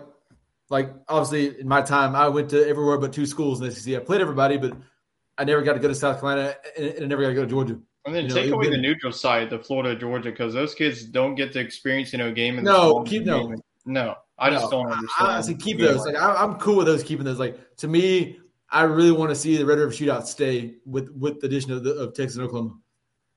I love those those games are fun to me if it's a true neutral site, not one of these halfway neutral sites, but I'm also like a fan of like a true neutral site, not like LSU playing New Orleans. To me, that's kind of a dumb neutral site. Like, do a true neutral site, like like the shootout's a true neutral site, the cocktail part of the true. That's what I hate even more, like not true home and homes. Oh, let's go play in Orlando and New Orleans. And speaking of that, did y'all realize that LSU and Florida State are both ending the year at that stadium? They're both starting the year at that stadium next year. Yep, that's a storyline to keep in mind in the offseason. That's kind of funny how both teams are eating in the Cheez-It sponsored bowl. The Cheez-It Bowl. Which one is the Cheez-It Bowl? I've gotten well, the Florida State one. They're like the Cheez-It Bowl. The Citrus Bowl is sponsored now by Cheez-It. It's like, okay, because I saw an LSU Cheez-It shirt. I thought it was B-Dub sponsoring it. But no, so B-Dub sponsored. It's changed names every year. It was B-Dubs in 2016. Then it was VRBO. Yeah, no. Then it was Anderson's. Overton's. Right. Then it was VRBO. I don't even know what that is. But VRBO they're the new Fiesta Bowl sponsor. Some of these sponsors are just dumb. So VRBO. How about the Sports Scramble Bowl? I think we could win the rights. Jimmy Kimmel's got his own bowl. Yeah, the best one though is the Bad Boy Mowers Bowl. Yes, by far. Or the Raycon Independence Bowl now. Yeah, that one's changed hands a good bit. Walk-ons gave it up. Yeah, it didn't do them good. I think Chet says he thinks we could swing that. Shreveport would be pretty centrally located, relatively. Where we host this bowl game? Nashville. We take over the Shreveport game. Shreveport. No, I don't want that. Blake Laffey. We could build a stadium on the Mississippi Gulf Coast and put it in Biloxi. There we go. Right. Makes sense. Good luck getting someone to insure it. Right, exactly. Just so we could just play at a high school stadium. That's pretty much where the Independence Bowl is played anyways. Yeah, exactly. But she played Mobile at the Senior Bowl Stadium. Why not? Yeah, the new stadium. Yeah, they've got the Linden Tree. They already got the Linden Tree Bowl. We have to go to somewhere where there's there's a good tier enough. Baton Rouge Bowl, baby. There's good enough to. Oh, we got Tiger Stadium ready to go. Hey, can we get some storage units for our people? That way they can have a room and board to stay. Yeah, just so you know, some guys in Qatar. I think that brings us into what is y'all's bowl game that you're looking forward to the most? You know, once we get here in the bowl season coming up, there's a lot of good ones. Oh. And I'm going to have to scroll, so someone else go. I'm going to go Sugar Bowl. Honestly, I think the way K-State's played, that could be a decent game against Alabama. I'm looking forward to the Tennessee-Clemson Bowl, a.k.a. the South Carolina Wrecked My Playoff Hopes and Dreams Bowl. Yes. Because if South Carolina didn't beat one of those two teams, I mean, I think they would have an argument to get into the playoff over Ohio State. So it's interesting to see how those teams will show up. I think that are you suffering from chronic joint or back pain? Downtown's Healthcare in Denver offers effective alternative therapies that are non-invasive, non-surgical, and drug-free. Start your journey to a pain-free life. Call Downtown's Healthcare at 303-292-9992, now in Lowry or downtown. Mary redeemed a $50,000 cash prize playing Chumba Casino this year. I was only playing for fun, so winning this was a dream come true. Chumba Casino is America's #1 social casino experience. It's serious fun. With over 80 casino-style games to choose from, you too could win life-changing amounts of cash. Be like Mary. Log on to ChumbaCasino.com and give them a whirl. That's ChumbaCasino.com. No purchase necessary. Void or prohibited by law. 18+. Terms and conditions apply. See website for details. The voice in the preceding commercial was not the actual voice of a winner. We'll have a good matchup because both quarterbacks have something to prove, you know? Like, Joe Milton, he's got the physical traits to be an NFL quarterback, so if he kind of shows out against Clemson, he might get a combine invite, and then Cade Klubnik, he's going to be Clemson's guy going forward. So I think that's going to be a really good game in Miami.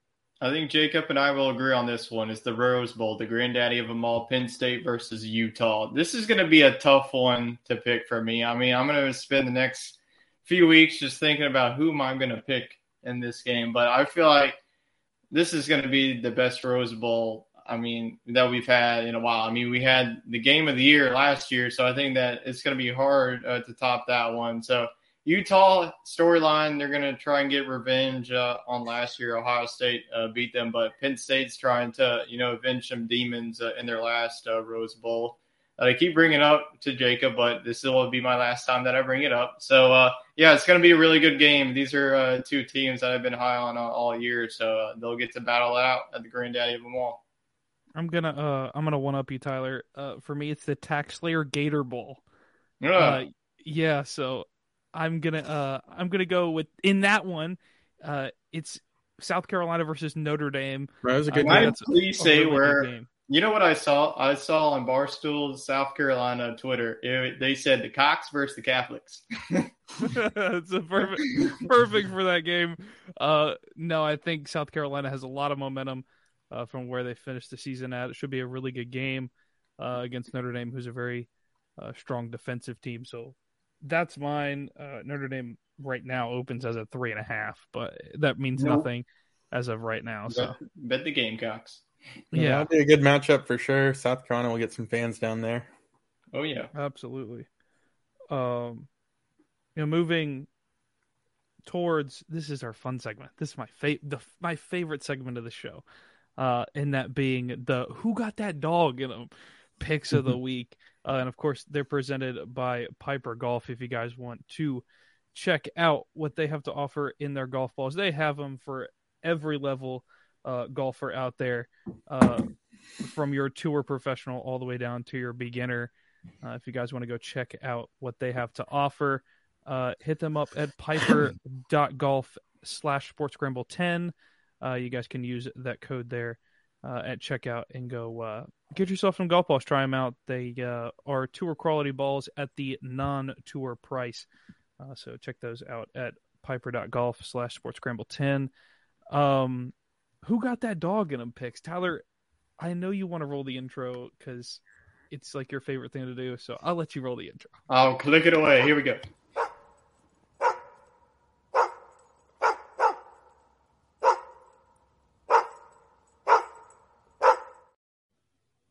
And opening with Who Got That Dog in Them.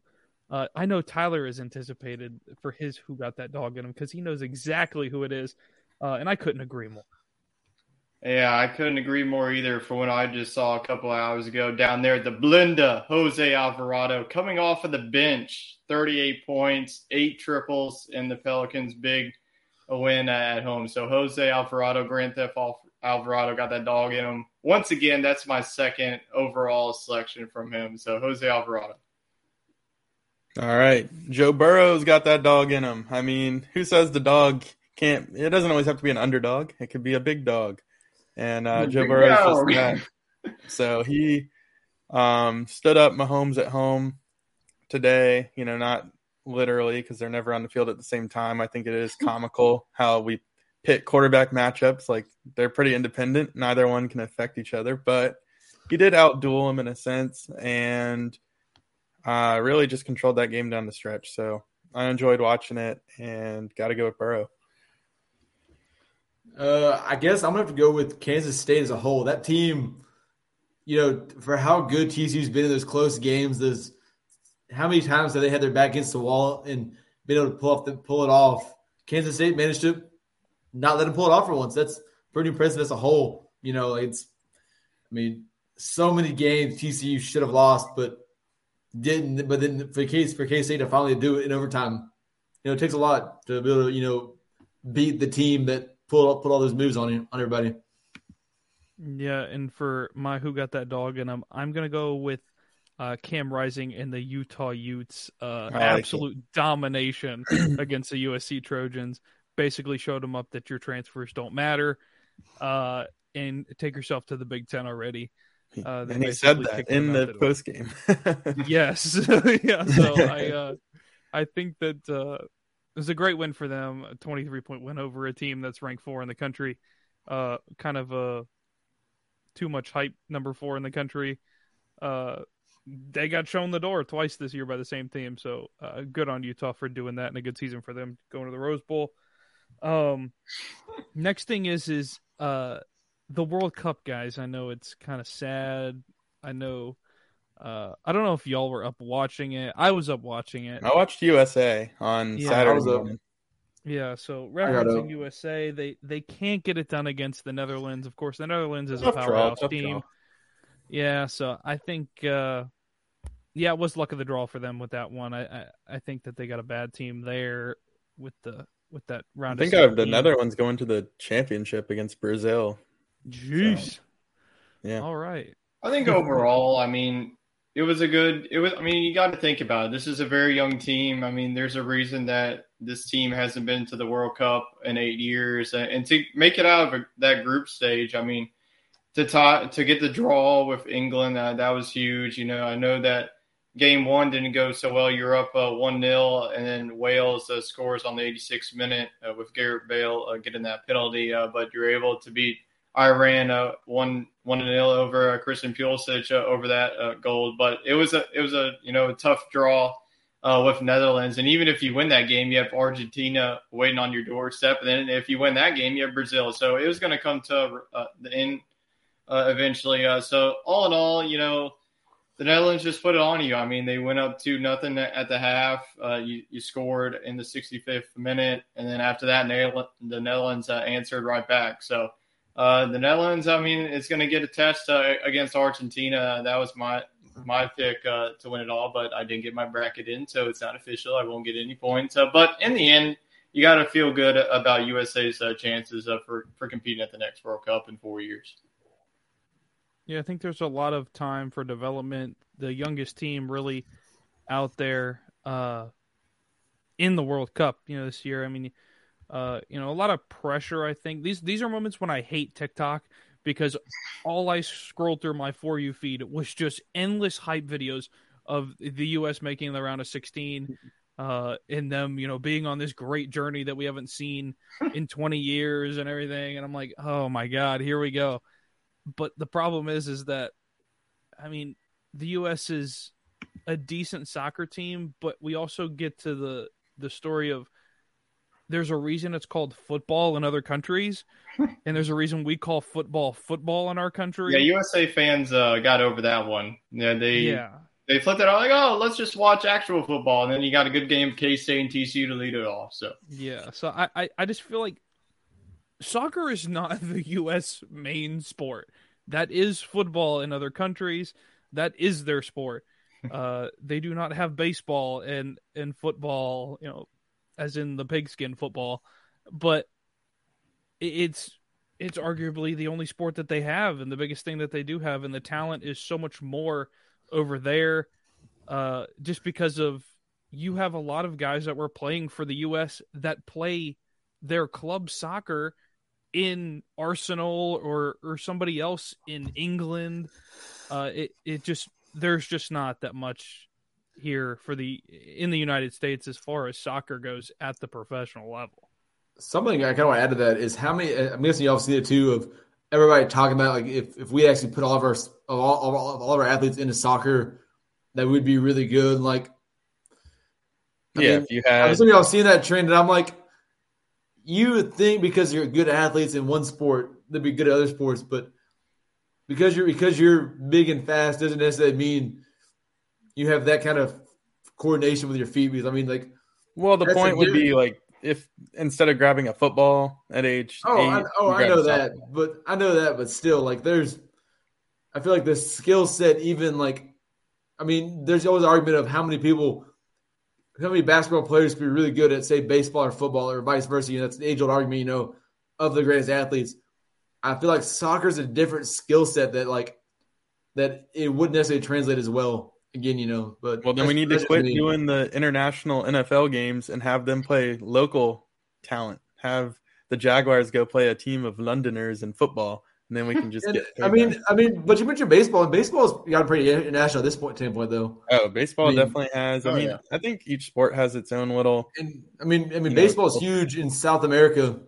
Since South America and even Asia now, basketball's big all over Asia now. Like, they're going to go. A lot of our American sports are making. Yeah, I mean, a lot of our American sports have expanded different markets. Basketball is also really big in Europe too.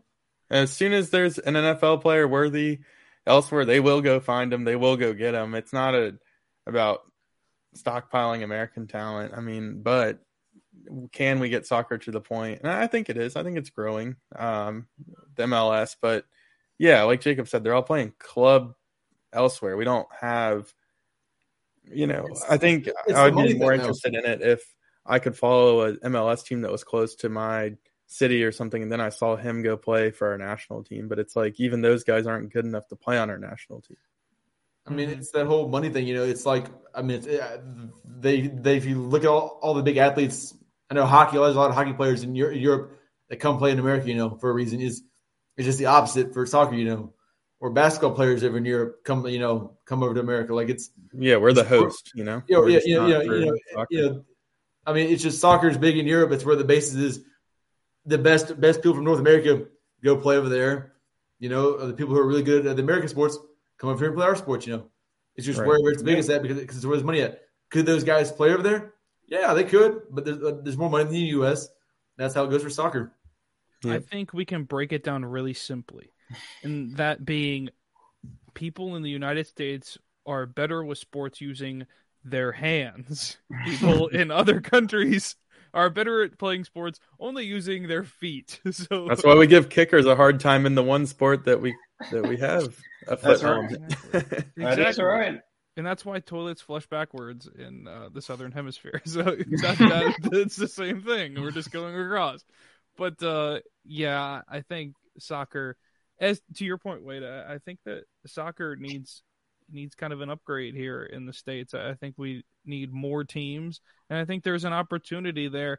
It's just not as big, and you've got storied programs in clubs in other countries, and that's where the money is. I mean, if they can get the money and the funding within the United States, you'll see a grow in it over time, and it's kind of the first shot for a lot of college guys to go out there, because really looking at the rosters and you're looking at the ages and you're going, well, these guys playing for our national team for the United States are fresh out of college or in college, and they're playing in the World Cup versus people like Messi, Ronaldo, and a lot of other guys that have been playing soccer for years at the professional level. So, I mean, I just feel like there needs to be a professional representation for soccer within the United States.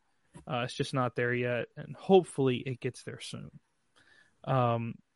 But moving from that, I don't know who said this. That's probably Chad. I know what you're talking about. Within our group chat this past week, but they made the statement, and it can only be really two people because they're the only two people that really voice that they go to the gym frequently. Oh, that was me who said the statement in the group chat. It was you. I don't know why you put it in the notes. I don't think we had to say it on the show. I mean, it was just an observation that I had. He said that every dude at the gym wears a Dodgers hat. Am I lying though? Every dude. No, you're not. I totally agree. I mean, bandwagon, But also, a lot of people in Louisiana wear it because they think it's trendy that it's like Louisiana. They think it stands for Louisiana? Yeah. Like, no, it doesn't. Misinformed people. What were the ladies wearing, Tyler? That's like people that walk around wearing a Yankees hat, and they can't tell you. Yeah, no, honestly, it's either Dodgers or Yankees hat that I see. Yeah, the guys wear Dodgers hats, the girls wear Yankees hats. Yep, and that is it. That is actually a true statement. The girls wear the Yankees hat, and the dudes wear the Dodgers hat. I'll never forget. Taylor Swift wears a Yankees hat to the recording studio. Yeah, I did. I did ask somebody that was wearing a Yankees hat one day. I said, "Are you a Yankees fan?" And they were like, "Huh?" I'm like, "Are you a Yankees fan?" Yeah, I'm like, "Pretty clearly, you're wearing a Yankees hat." And they were like, "Oh, is that what this is?" And I'm thinking, had it at Urban Outfitters, man. I'm serious. It's like, what? I'm like, I just start going up to them, name the starting nine lineup for the Dodgers. Go. And no, name one person from the team. Never mind the starting lineup. One person. I mean, that'll tell you. Name the team. Name the team. Louisiana. Where do they play? There you go. Where do they play? I mean, I feel that pain because as a fan of a sport that the average person doesn't watch, and you wear something half related to my sport, it's like Ched wearing a White Sox hat. And a Red Sox hat for all of his years in college because he just picked it up on the side of the road at Southgate. But moving to one of our, we're getting long here, so we're trying to close it out. Geez. Of course, Chet likes to throw in his little TMZ segment for the show, and we'll put his TMZ segment in there. And of course, I missed a sponsor, so it's sponsored by Yeti. If you guys want to go over there and get all of your Yeti merch, they are running free shipping on all orders over $50. You can check out all their coolers, drinkware, luggage, that you need for your fun little adventures. I need to get some stuff because I looked today. Spoiler alert. I hope Lauren's not listening to this, but I thought about taking a vacation out west to the great out west there because it seems like it's so popular now for people to go on vacation now. Out west in the mountains or, you know, out in the wilderness. And I thought it'd be a decent idea. So I might be getting some of that soon and testing it out on the, on its durability on some long trips. Just throw it off the side of a cliff and see if it, if it's still durable. Exactly. So maybe I probably won't do that because I'll spend probably a decent amount of money on it and I don't want to lose it. And my excuse to them would be, I threw it off the side of a cliff because my friend told me to do it. Just its durability. They'll say, well, where is it? And I'm going to say, well, I never got it back because I didn't decide to climb down the Grand Canyon to retrieve it. Yeah. So if you guys want to go over there and check out all that stuff, you can head over to the link in our show. And get you some. We can head out west to see Prime's first game with the Colorado. Yeah.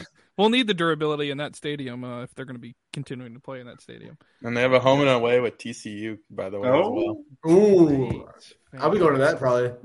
Fantastic. That's this close for everybody. But getting back on topic, Jets TMZ segment of the week is. Two dudes in a gym had a brawl over a bench press. So the gym stuff continues. I don't understand. I mean, what are the odds? Like I bring up the gym earlier in the week and then the TMZ segment is just at the gym. Yeah. How did two dudes fight over a bench press? Like, aren't you spotting him? Like, I don't understand. Maybe he wasn't. Like, he just dropped it on it. Like, he's no, I'm spot. He's like, no, I'm lifting first. No, I'm lifting first. It's over there and like, fighting about it. I don't know. I think that you should just put a set amount of weight on it, and if they can't lift it, then sorry, you're spotting. Yeah, I agree. But interesting TMZ segment of the week, Chet. Thank you for submitting that. We go from Odell getting kicked off a plane to two dudes brawling over a bench press. Fantastic. So what's the next one going to be? Yeah, and the only other thing here that I find really strange is Floyd Mayweather has been working on buying an NBA team. I think that's pretty interesting. But and he recently made a $2 million offer. To the franchise, $2 billion offer to the franchise. And, of course, he does have all that money because of his fun little fights that he has that are so publicly thrown out there for the money. Interesting take. What are y'all's thoughts on the fact that he – do we know the team that he's offering? I have no idea. Probably like the Pacers. The Pacers? The Pacers. I don't know. The Sacramento Kings, the most irrelevant franchise in sports. I couldn't name off the team, but hopefully Chet's in the comments. I know that the team wasn't listed. Well, I don't really know. It's got to be – maybe he buys the team and brings back the Seattle team. I'll go with that. I mean, that's already in the works, I think. Is it not? No, it's going to be the biggest team next. He said the rumors is the Pistons. Yeah, that makes sense. The Pistons are going to become the Pistols, and they're going to play in Las Vegas. The Las Vegas Pistols. So in a statement that Floyd Mayweather said, made all of his money in Vegas. There's no way he doesn't move whatever team to Vegas. Yeah, well, I mean, they already have a WNBA team, so I mean, it would be logical. And he'll build an arena too. Yeah, I mean, they already have one, T-Mobile Arena. That's where the Vegas Golden Knights play. But I read that they would consider building a second arena because there's so much demand for concerts. No, they got the money. They just do it. But yeah, yes, I think they do. That would definitely be where he would. Money in the room for it. I mean, just pick a. Also, there's a big shift from playing basketball on top of the hockey arenas. That's a piece of cake. No. From what I've read, though, that the NHL is starting to file complaints against it in the few cities that they double up and stuff. There's now a push by the NHL saying it's not good for the surface or some other crap. And they got to start playing on rollerblades on the hardwood. It's only because they don't want to have to keep up with it. Neil. That's exactly. The only reason. They're trust too me. Lazy honestly, to keep up with the eyes. That should be our new sport that we come up with, roller basketball. All right. Speaking of hockey, I'm getting in on the action this week, hopefully. Maybe next week, if not. I'm going to go see Jacob's future team. And we're going to have the best ice in the South in the Raising Cane's River Center. I'm glad it's coming back. Prime. There's nothing else that goes on in there, so it's been iced up and ready to go for months. Who's playing that game? It is the Mississippi Seawolves versus the Carolina blank Thunderbirds. You're supposed to know that. You're from Carolina. If I don't make this Thursday's game, I am buying tickets for next Thursday's game. And then if Jacob's working there in January, hell, I'll come for the third. So, yeah. We'll go for the third. Coast Coliseum road trip. Yeah. Yeah, so I think it'll be a good little time. Hopefully they can come back. Yeah, the team fired their head coach. The Seawolves fired their head coach. It's been a rough start for the 2-9-2 move with the team. That was your first managerial decision with the team to fire the coach? I told him if they keep firing people, Jacob's going to be the next man in line. I will say, though, that my hockey team needs to fire their coach already. I'm tired of us being bad for this many years after being so good for a period of time. And now that football is winding down, I'm going to dive back into it like I do every year. You know, I usually follow – once football ends, I start following that more closely a little bit, you know. So – My team's tearing it up in the NHL right now with the Boston Bruins. So the Preds are struggling. So the crazy thing is that the Celtics nor the Bruins have lost a game this year in their home stadium. So that's pretty crazy to think. Is on fire. Something's going on with the arena. They're doing spiritual dances around it or something to keep it alive or whatever's going on. But if that's all, do you guys have anything else? I know Chad likes to close it out with it. Do you guys have anything else? I think we covered it all. We hit soccer, hockey, football. Yeah. Yes. And we'll dive more into the playoff on next week's show. Absolutely. And we'll have a little more of our what could happen and should happen in the playoff, of course, next week. Closing. Thanks, Neil, by the way, for joining us. Yeah, guys. Anytime you can't make it, just shoot me a text. I love hopping on. It's always fun. Absolutely. Neil was ready within 10 minutes. This guy did. Yeah. Neil was like waiting around his phone. He's waiting for the next message. No, it was one of the things where I text because he's like, yes, I got a chance. I mean, usually I watch it. As y'all know, I'm usually in the comments. I usually watch. I was like, Neil's like from Chet by now saying, hey, when's it going to be on? It's going to be on this time. I'm like, cool, I'll hop on. Then he said, oh, I'm not on. So I text Wade. He's like, yeah. You hop on? I'm like, sure. Neil's like our little AAA. He's the emergency QB, baby. We're calling him up when needed, and then we ship him back, and then it's just a back and forth process. Hey, like I said, guys, I enjoy doing this, so. Yeah. Wade's our middle reliever that comes out of the bullpen to start sometimes. So, it was one of those situations. But if you guys want to go – yeah. How about the DeGrom going to the Rangers? Oh, yes. Yeah. So, I'm good with that.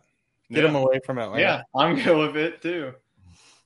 Absolutely, it's a weird thing, but they need some help over there.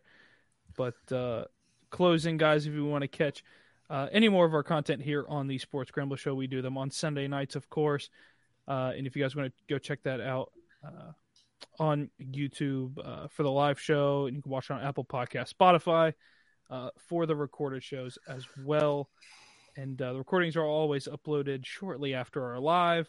And, of course, if you guys want to catch the college football talk on College Football Coast to Coast tomorrow, Tyler and I will be working on that I think we're still on for 3 o'clock. We are. We're on. For tomorrow. So we're on for 3. So we will see you guys at 3 tomorrow for College Football Coast to Coast, talking about the bowl season and the college football playoff. And then on Tuesday night, SEC talk with Wade and Tyler. We're on for Tuesday night. Yep. We're good. So no shows affected this week. Yeah, so we're back on the normal schedule for 1 week, finally. And so they'll be on Tuesday night as well, so you guys can catch them over on Facebook with their show.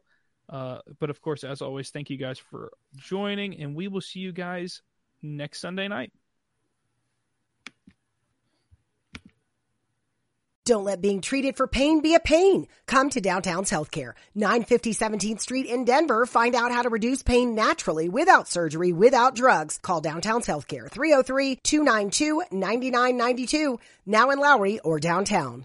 Mary redeemed a $50,000 cash prize playing Chumba Casino this year. I was only playing for fun, so winning this was a dream come true. Chumba Casino is America's #1 social casino experience. It's serious fun. With over 80 casino-style games to choose from, you too could win life-changing amounts of cash. Be like Mary. Log on to ChumbaCasino.com and give them a whirl. That's ChumbaCasino.com. No purchase necessary. Void where prohibited by law. 18+. Terms and conditions apply. See website for details. The voice in the preceding commercial was not the actual voice of a winner.